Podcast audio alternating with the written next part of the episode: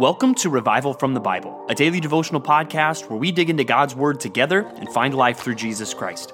My name is Ben Blakey. It's Thursday, the 3rd of December, 2020. Psalm 23. You know that one. The Lord is my shepherd. I shall not want.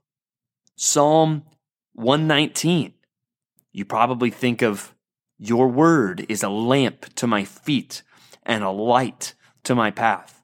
Psalm 51 Create in me a clean heart, O God, and renew a right spirit within me.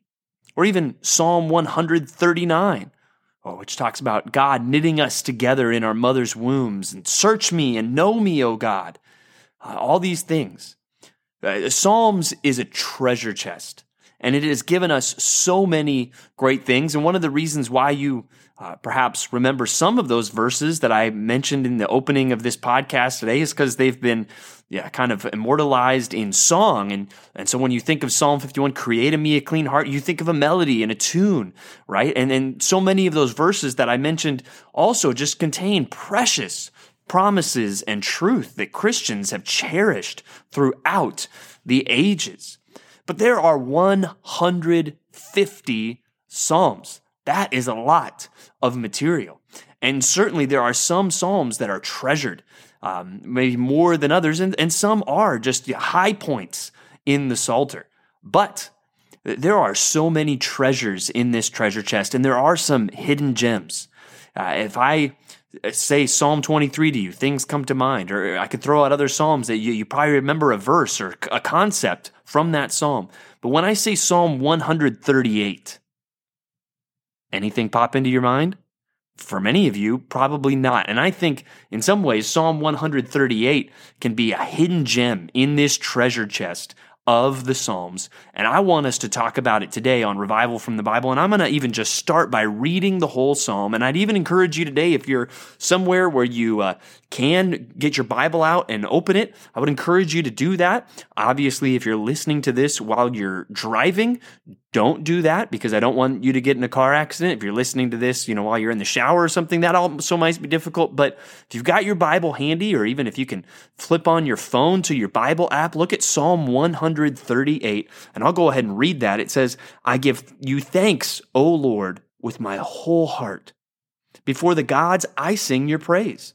I bow down toward your holy temple and give thanks to your name for your steadfast love and your faithfulness. For you, have exalted above all things your name and your word. On the day I called, you answered me. My strength of soul you increased. All the kings of the earth shall give you thanks, O Lord, for they have heard the words of your mouth, and they shall sing of the works of the Lord. For great is the glory of the Lord.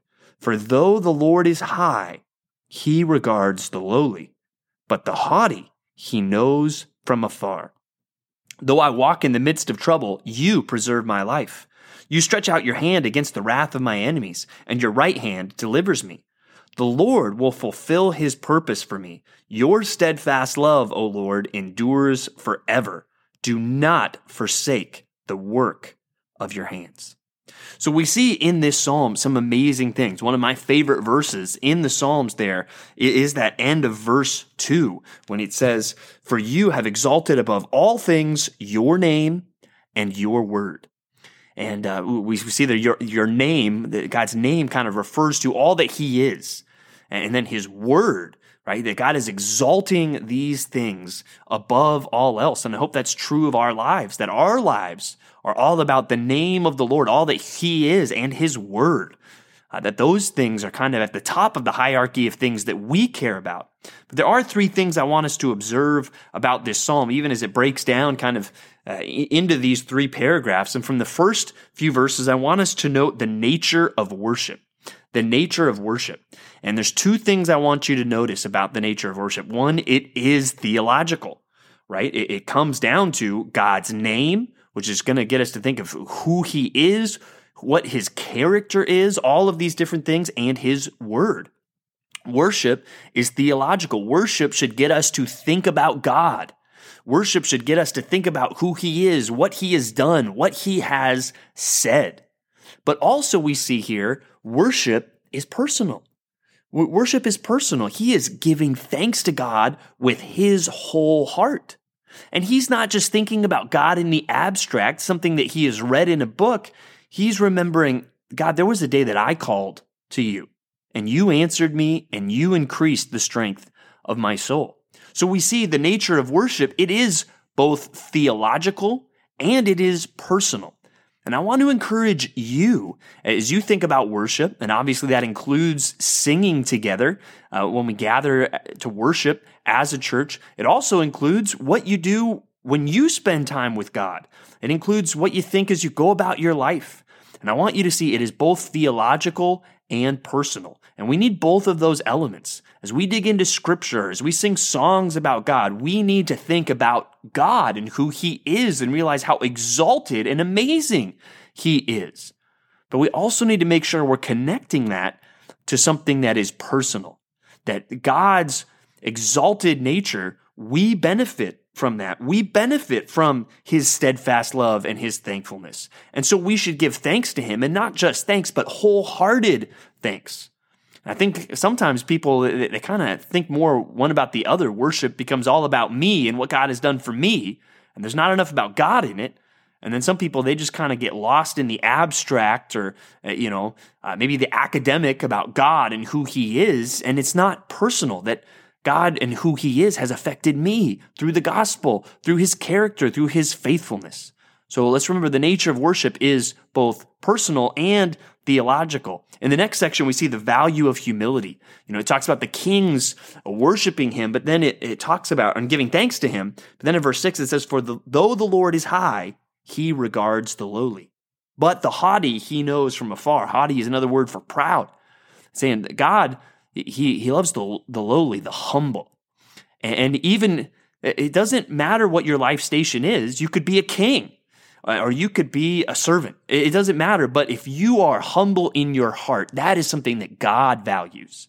But pride, and you could be a king or you could be a servant, pride, that's something that God hates. So this God that is exalted, we, we need to understand he is exalted. He is the top dog. We are not. And when we get that, when we have that humility to come before God, uh, lowly, that, that, that's something that he regards. He, he loves that. He listens to that. And if we do that, we can have something that we see in the third paragraph, the confidence of protection. You can see this psalmist, David here, he is very confident that God is going to take care of him. Even though he's in the midst of trouble, God's going to preserve him. I love the confidence of verse 8. The Lord will fulfill his purpose for me. Boom. Drop the mic, right? Uh, can you say that with confidence this morning? The Lord will fulfill his purpose for me. I hope you can. And so I hope you see why I love Psalm 138. I think it doesn't get enough uh, airtime on the radio station of the Psalms, so to speak, with you know some of the other hits that get a little more airtime. But Psalm 38, Psalm 138 is worth your attention, and I'm glad we got to spend some time with it today on revival from the Bible. In our next two passages, I want us to note two godly examples that I think are great for us to follow. And the first is in the book of Daniel, which we start today in chapters one and two. And so, for some context, hopefully by now you, have kind of got this idea of you've got the kingdom of.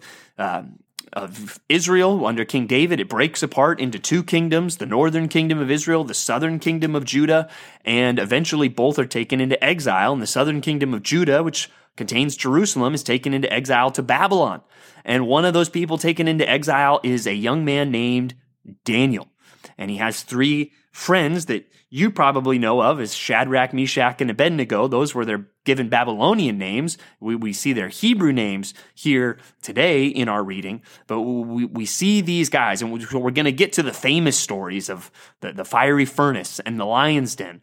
But their conviction began much earlier than that. And that's what we're going to see in chapter one. And I want you to note the conviction of Daniel um, because it, he comes to this foreign nation and he gets kind of selected to be a part of this special group, kind of like the National Honor Society of exiles, where they want to take the best and the brightest that they saw, the Babylonians did. They wanted to take the best and the brightest from that group of people that they took from Jerusalem and kind of train them in the ways of Babylon and train them up and kind of win them over to their culture. And we, we see as that starts, it starts even with what they're going to feed them. But Daniel says, no.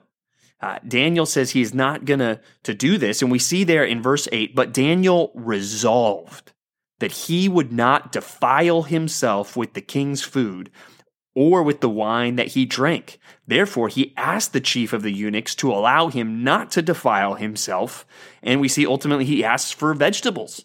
And he gets this deal where he says, Hey, just give it a try. Let me try this. And after 10 days, he's looking and his friends are looking way better than everybody else. And God honors that. But it started with Daniel's resolve. It started with his conviction. And I, I, want you to see, I don't think it was, well, you know, this isn't very healthy vegetables. That's a little more, you know, healthy and earthy, and I'll probably feel better. No, I think there was more to it than that. I don't think his uh, decision here was driven by health and calories and nutrition. He uses this idea of defile himself, that what the king was offering was, was wrong. And that's where might, I'm guessing it probably had to do some with they were being given things that they were not supposed to eat. We go back in the Old Testament, think about foods that were clean and unclean, and Daniel says, No, I will not defile myself. So I think it was more than just a health conviction. This was a spiritual conviction that Daniel had. And he resolved that he was going to do the right thing no matter what the pressure. And that's where I think we should find an example in this. That we should resolve to do the right thing. And I would encourage you to think about your own life. And are there ways where you are being tempted to compromise in some way? and, and today resolve, no, I will not defile myself. I will do what is right. And that looked like it was going to have some consequences for Daniel. But he said, I'm going to do what's right and I'm going to let God take care of the consequences. And that's what God does. So I want to encourage you in that. Chapter two, we see this dream and vision, and we'll get into some more of the prophetic elements of that. But one other thing I want you to notice about the example of Daniel is as they're being collected up to be killed because the king is so angry right? What would you do in that moment if they were coming to haul you off to be killed? But in chapter 2, verse 14, there's just a little nugget there. Then Daniel replied with prudence and discretion, right? In the face of great adversity, Daniel keeps his head on his shoulders and, and responds with tact, with wisdom. And I think there's a lesson for us and an example for us there as well. The other example I want us to see is again the example of Jesus in the Gospel of John. John chapter 20, John chapter 13, verses 21 through 30. And here we see this story of Jesus saying somebody's going to betray uh, me, and then he makes a clear sign that he's talking about Judas. But even then, people don't get it. His disciples don't get it. They, say, Lord, who is it? And, and they don't quite understand what he's going to do. They think he's going to go buy some some food. And I remember one thing I learned from my dad as he was commenting on this passage once is what an amazing thing that is. Imagine yourself if you were surrounded by 12 guys that you were working with and you knew that one of them was going to betray you. How do you think you would treat that person?